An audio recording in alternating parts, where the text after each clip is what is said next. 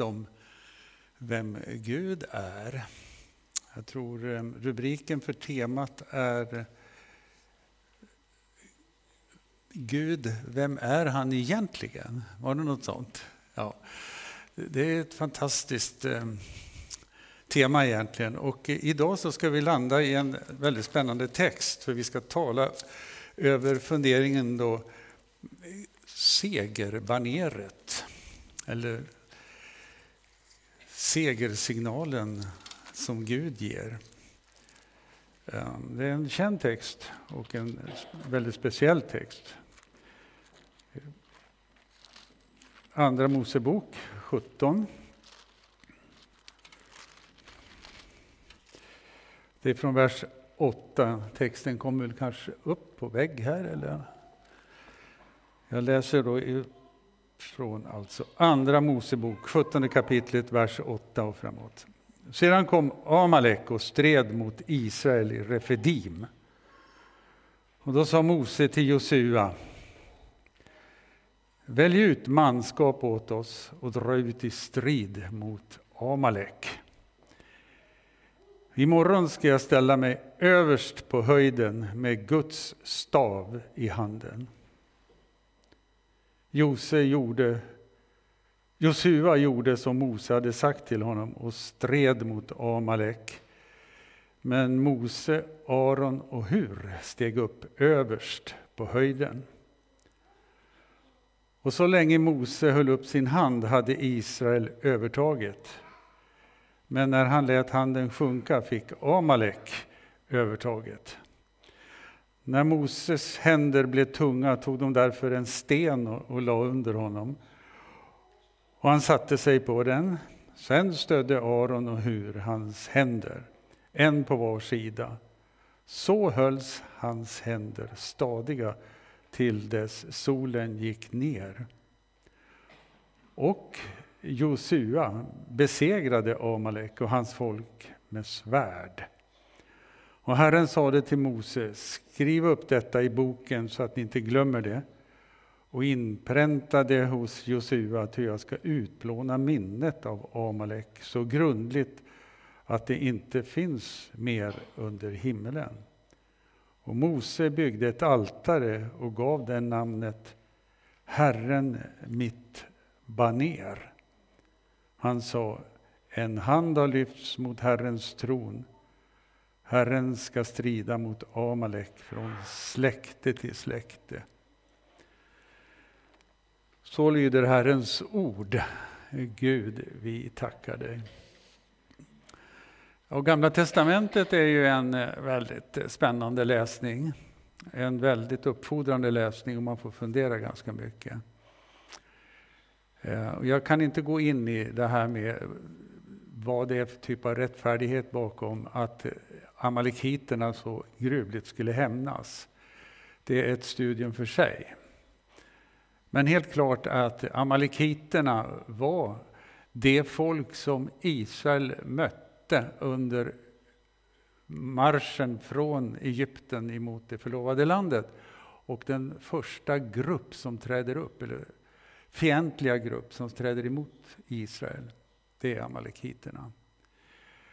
Och eh, jag har tittat lite grann på judiskt tänkesätt i vår tid. Så eh, man gör tillämpningar som är rätt intressanta. Utifrån då lagen, Toran, så ligger det liksom i, det judiska trosintresset att bekämpa amalekiterna, men då i en slags förandligad, överförd mening. Det handlar inte nu om, i vår tid då, om svärd i konkret mening, utan det blir då en andlig strid. Vi kommer kanske få en kommentar kring det.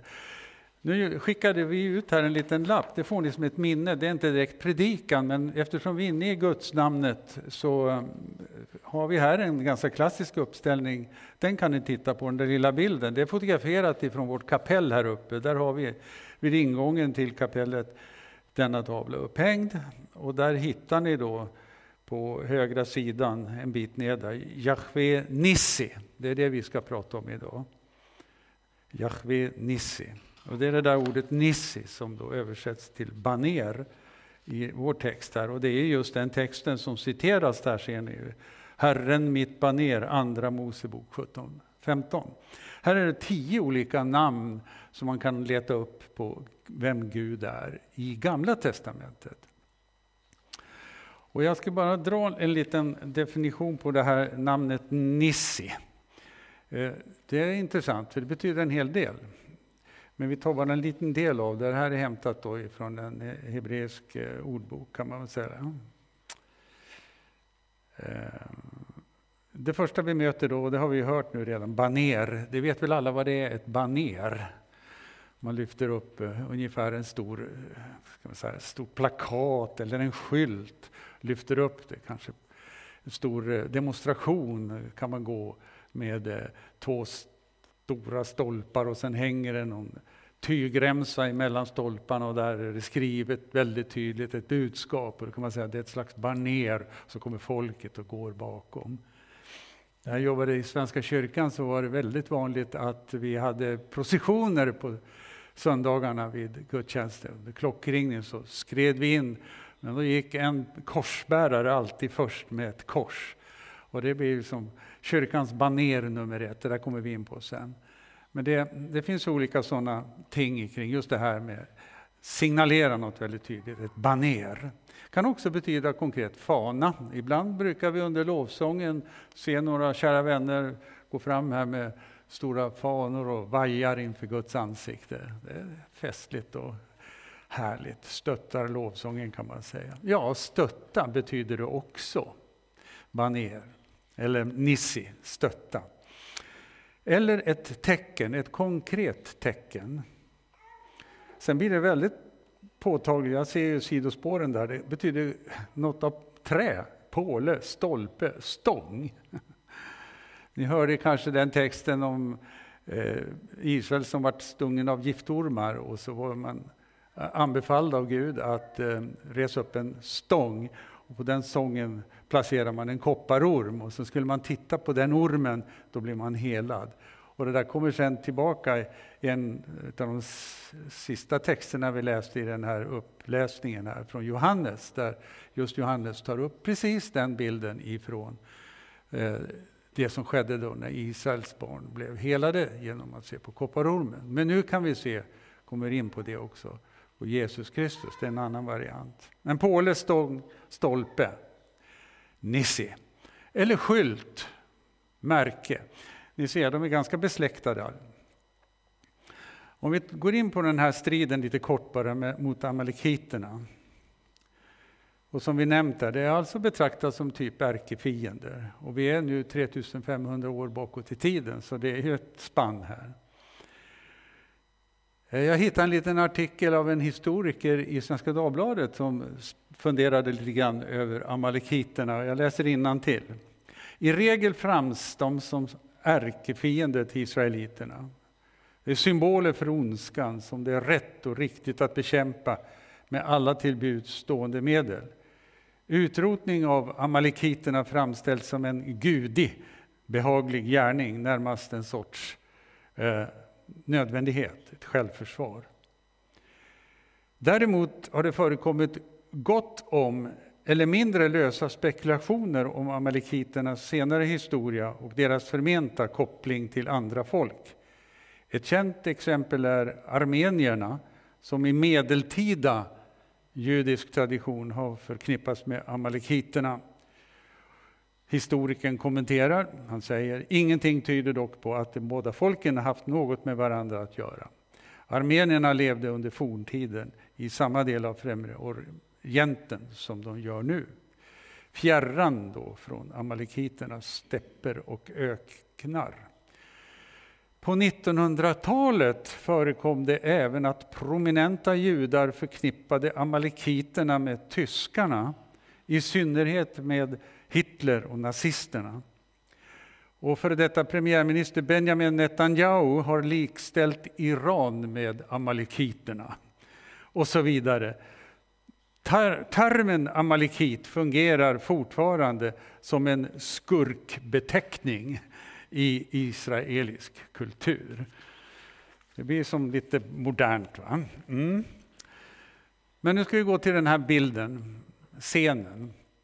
Israel är någonstans, om man får tro texterna här, vid foten av Horeb. Och det är ett kolossalt berg. Om det nu är det berget, men det heter Horeb här. Och jag har själv varit där fyra gånger. Horeb är ett berg, eller ja, ett jätteberg. Sina är inte platt, det är inte bara sand överallt, utan det är mera så här. Enorma berg. Och Horeb är ungefär drygt 2000 meter högt. Populärt turistmål, man vandrar upp tidigt, tidigt, ja på natten egentligen, för att sitta då uppe på berget och möta soluppgången österifrån. Det är ett fantastiskt scenario, alltså när solen går upp över Sinai med de enorma bergen som är där. Nåväl, här är man då vid foten av berget och där stöter man på amalekiterna. Och nu blir det ett resonemang, hur ska vi lösa det här nu då? Och så avdelar man Josua som är en tuffing, en, en riktig krigsman. Och han ser ut manskap. Och han möter upp med amalekiterna. Det var det, hans uppgift. Vad gjorde de här andra då, det ledarteamet som verkar vara ganska intima egentligen? Mose, ni vet, betyder ju uppdraget barn.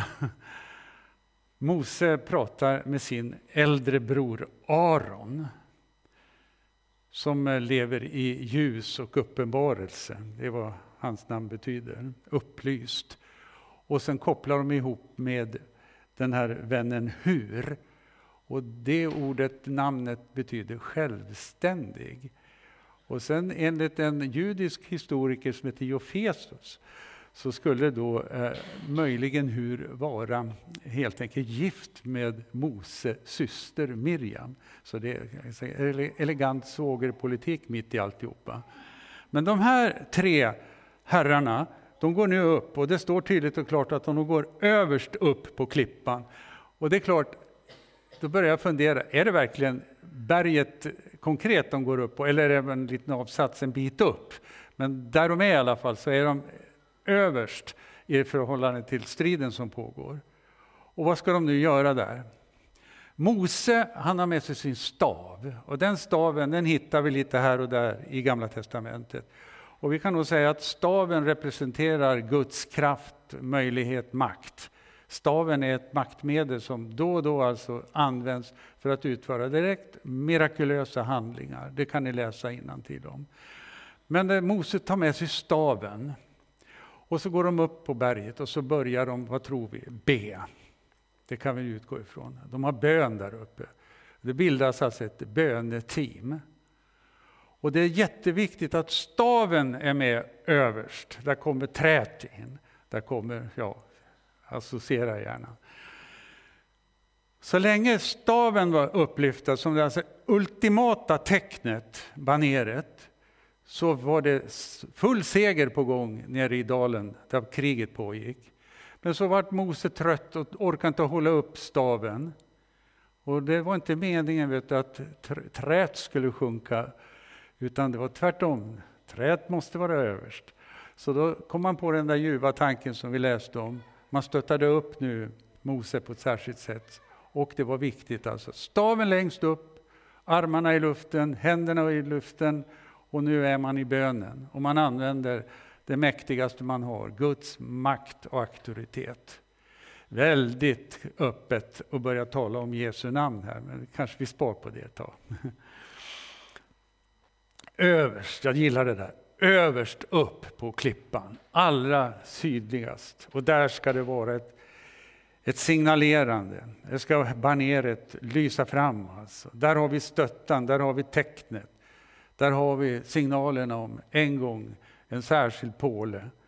Det är en skylt, ett märke. Det är en väldigt, väldigt stark sån här förebildande handling. Ja. Nå, segern vanns, det fick vi läsa, och det var ett stort teamwork egentligen. Det, det vittnar ju om att det här är ingenting man gör själv. Man behöver verkligen vara tillsammans teamwork. Segern vanns som ett stort teamwork. Ta in det. Men allra överst över allt detta, all den här så att säga, uppsamlingen och organisationen och vem gör vad och överlåtelse till uppgifter. Överst var det Gud som tog plats med det tydliga tecknet där.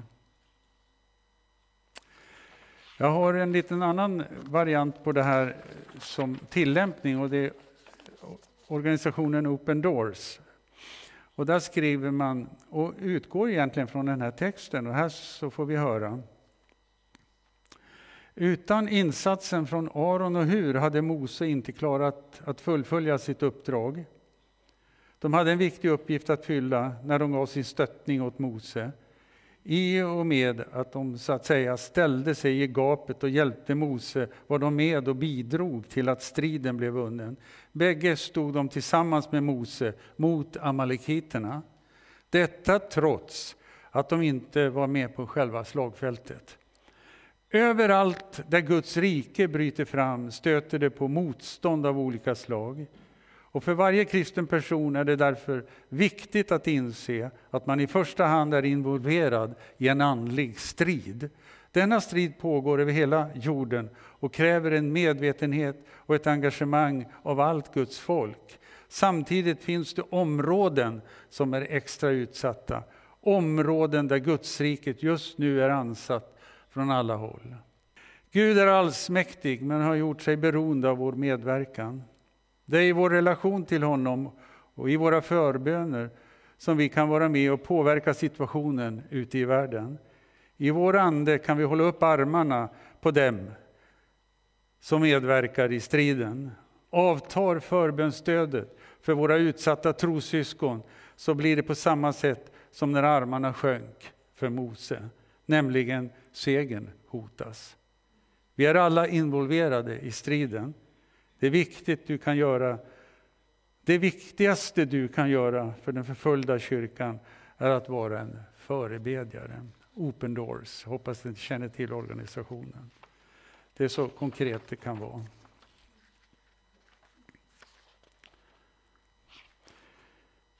Vi byter spår nu och pratar eh, vår egen konkreta situation. Vad är det för slags tecken vi, vi är ute efter från kyrkan? Vad är det för slags baner vi vill ska lysa fram?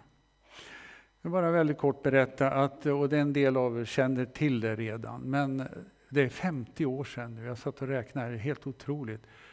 Men då hade jag precis lämnat en skola, ett gymnasium, ett internat i Uppsala som heter Fjällstedtska skolan. Och det är en lång historia, vi går inte in på detaljerna med historien Fjällstedtska. Det kan du gå hem och googla på, det är en intressant historia. Men där sitter jag i sex år och går på de obligatoriska morgonbönerna.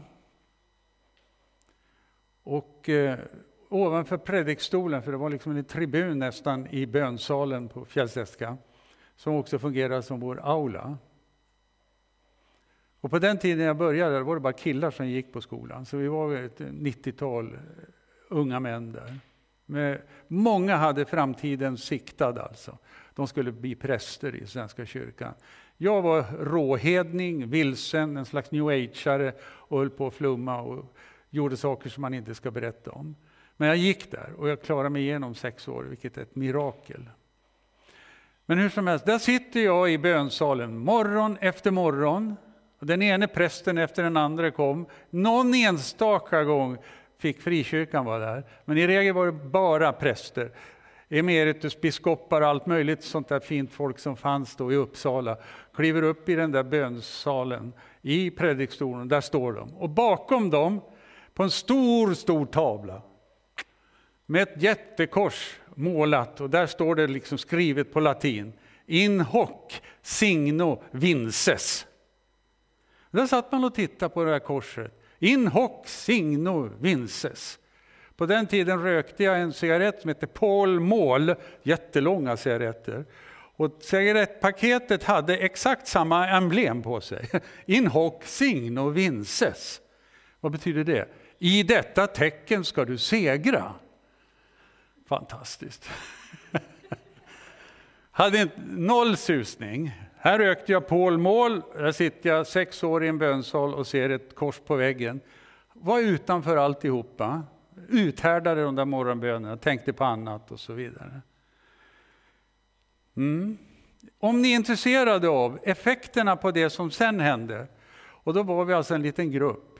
Nu har jag blivit kristen, jag hade lämnat Fjällstedska och folk trodde inte det var sant. Hasse har blivit kristen, sa man. Han är frälst, han går i pingstkyrkan folk trodde jag hade totalt tappat huvudet. Alltså. Och eh, en del de ville inte ens möta mig på gatan, de bytte trottoar när de kom.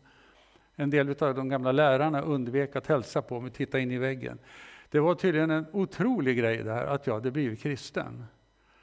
Och eh, det var mycket roligare att jag var där och var new ageare och flummare och höll på med allt möjligt. Va? Men när jag blev kristen, då blev det väldigt, väldigt speciellt. Och då var det flera av mina gamla elever som blev väldigt konfunderade. Och då är vi en liten bönegrupp som jobbar och beder och funderar. Det är inte orsaken det här på något sätt. Men vi var i alla fall i bön och jag delade min nöd för Fjällstedtska skolan. För jag hade alltså mött Jesus riktigt radikalt efter att jag hade lämnat Fjällstedtska. Jag hoppar över detaljer.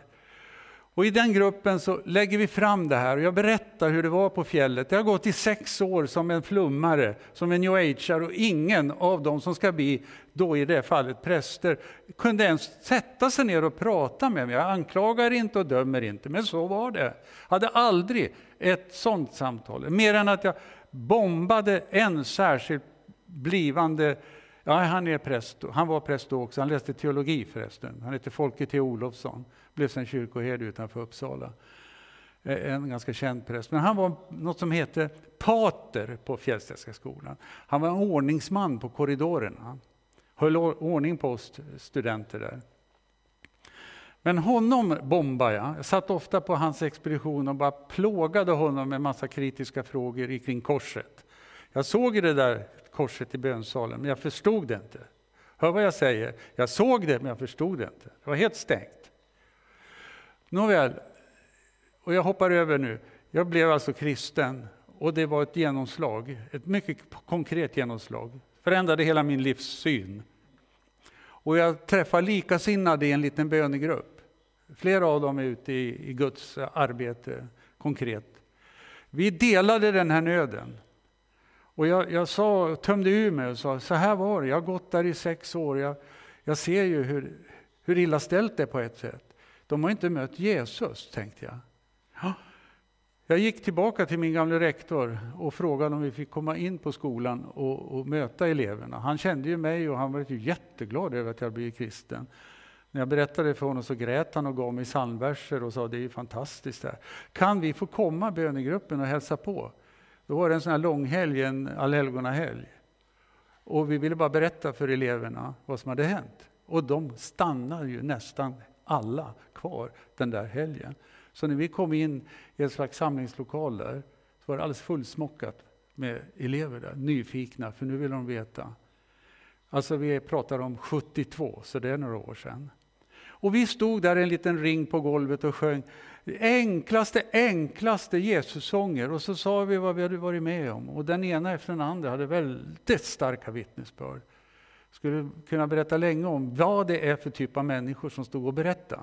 Men det var mirakelhändelser som de återberättade, som hade förvandlat deras liv. När vi sen slutade den där stunden och packade ner gitarrerna och skulle gå, kom det fram en kille till mig och sa, kan du be för mig att jag får bli frälst? Jag blev livrädd, jag har aldrig varit med om den frågan. Jag var ju bara själv några månader i Kristus.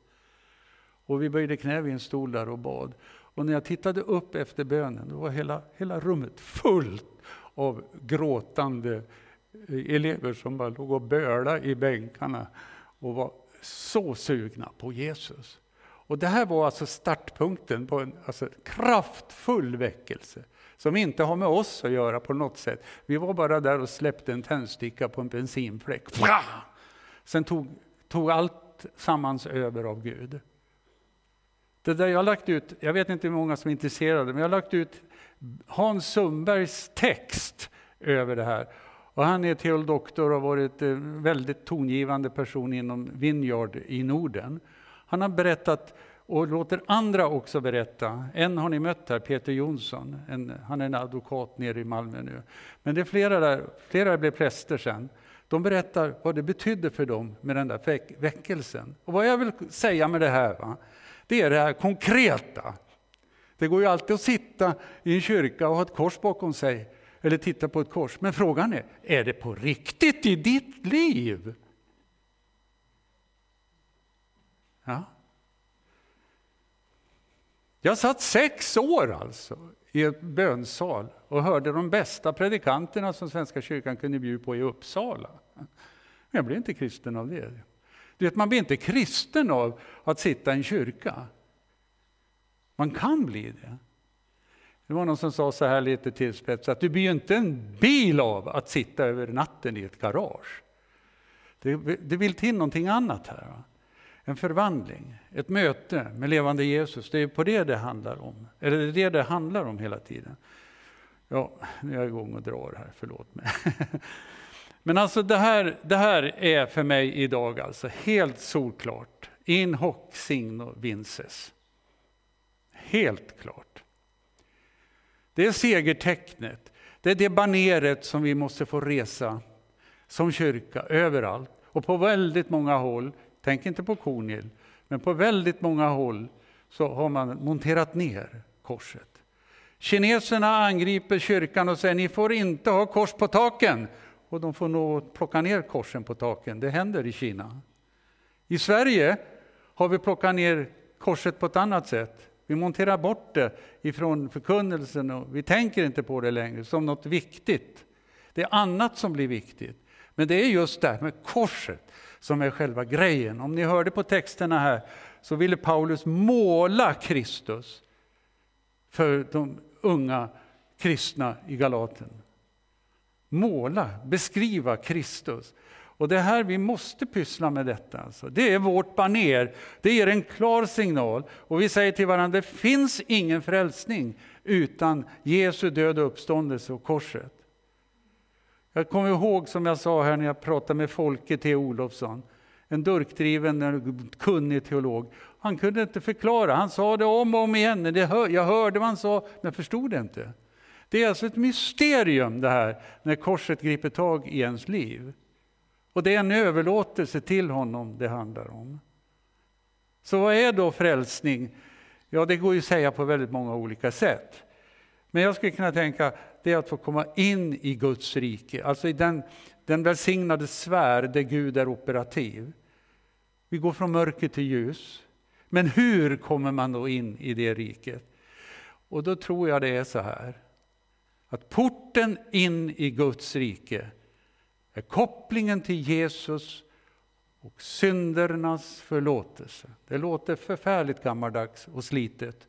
Men är det det för dig, slitet och oviktigt, då behöver du göra om turen igen och komma till Jesus. För syndernas förlåtelse är själva plogspetsen för Guds rike. Det öppnas när syndernas förlåtelse tar tag i mitt liv. Tänk så Markus uttrycker det. En av de första predikningarna vi möter där när Jesus kommer och säger Nu är tiden inne, nu är det här. Guds rike är närvarande, har kommit. Vad säger han sen? Omvänder och tro evangelium. Så omvändelsen handlar ju om att gå till evangeliet med sitt liv till budskapet om Jesus Kristus. Det här har ni hört så jättemånga gånger, men vi måste påminna om att det är det här det handlar om. Hur ska vi som kyrka kunna ha en klar signal om vi inte fattar vad det handlar om? När omvändelsen sker så har jag släppt på något sätt intresset över mitt eget. Jag har blivit så förtvivlad och gått till vägs ände. Nu vänder jag mig till Jesus, eller jag tror på evangeliet. Vad händer? Du blir född på nytt, jag blir född på nytt. Andens liv löses ut. Det sker en livsförvandling. Och efterföljelsen, att följa Jesus, är inte konstigt, utan det är helt enkelt så att det finns inget alternativ. Så vänner, ska avsluta strax bara säga, vi behöver, vi behöver på något sätt uppmuntra varandra till att få tag i den här tydligheten som går fram så klart i Bibeln. Och särskilt då förstås Nya Testamentet. Tänk hur evangelisterna presenterade. öppningarna i samtliga evangelier är ju helt enkelt otroligt Jesuscentrerade. Jag gillar Markus, han säger nu börjar glädjebudet om Jesus Kristus. Det, det, kan inte sägas mer konkret. Och så får vi följa storyn. Varför ska vi tappa den här liksom konkreta kopplingen som kyrka? Jag kan ta, tala alltså ut överhuvudtaget. Det är väldigt sorgligt. En kyrka tappar själva innehållet.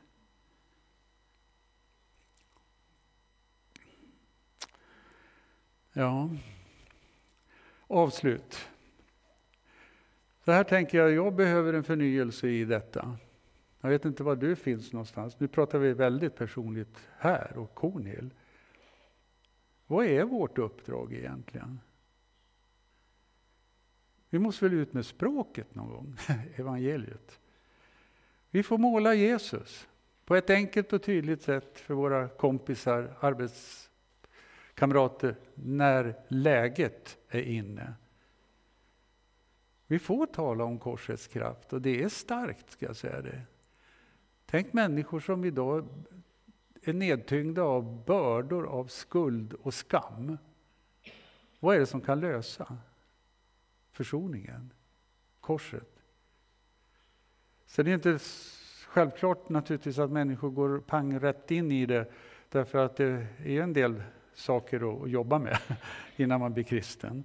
Men det står kvar där ändå. Så tecknet framför alla tecken, baneret framför alla, det får vara Jesu Kristi kors. Där finns det en fantastisk kraft också.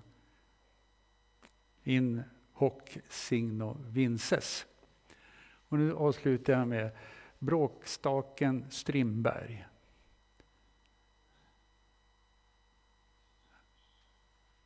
Hans sista tid här på jorden, det var en bönens tid. Och det sägs att han somnar in, alltså avlider, med eh, sin mors, om det var psalmbok eller Nya Testamentet i händerna. Nu ligger August Strindberg begravd på Norra kyrkogården i Stockholm.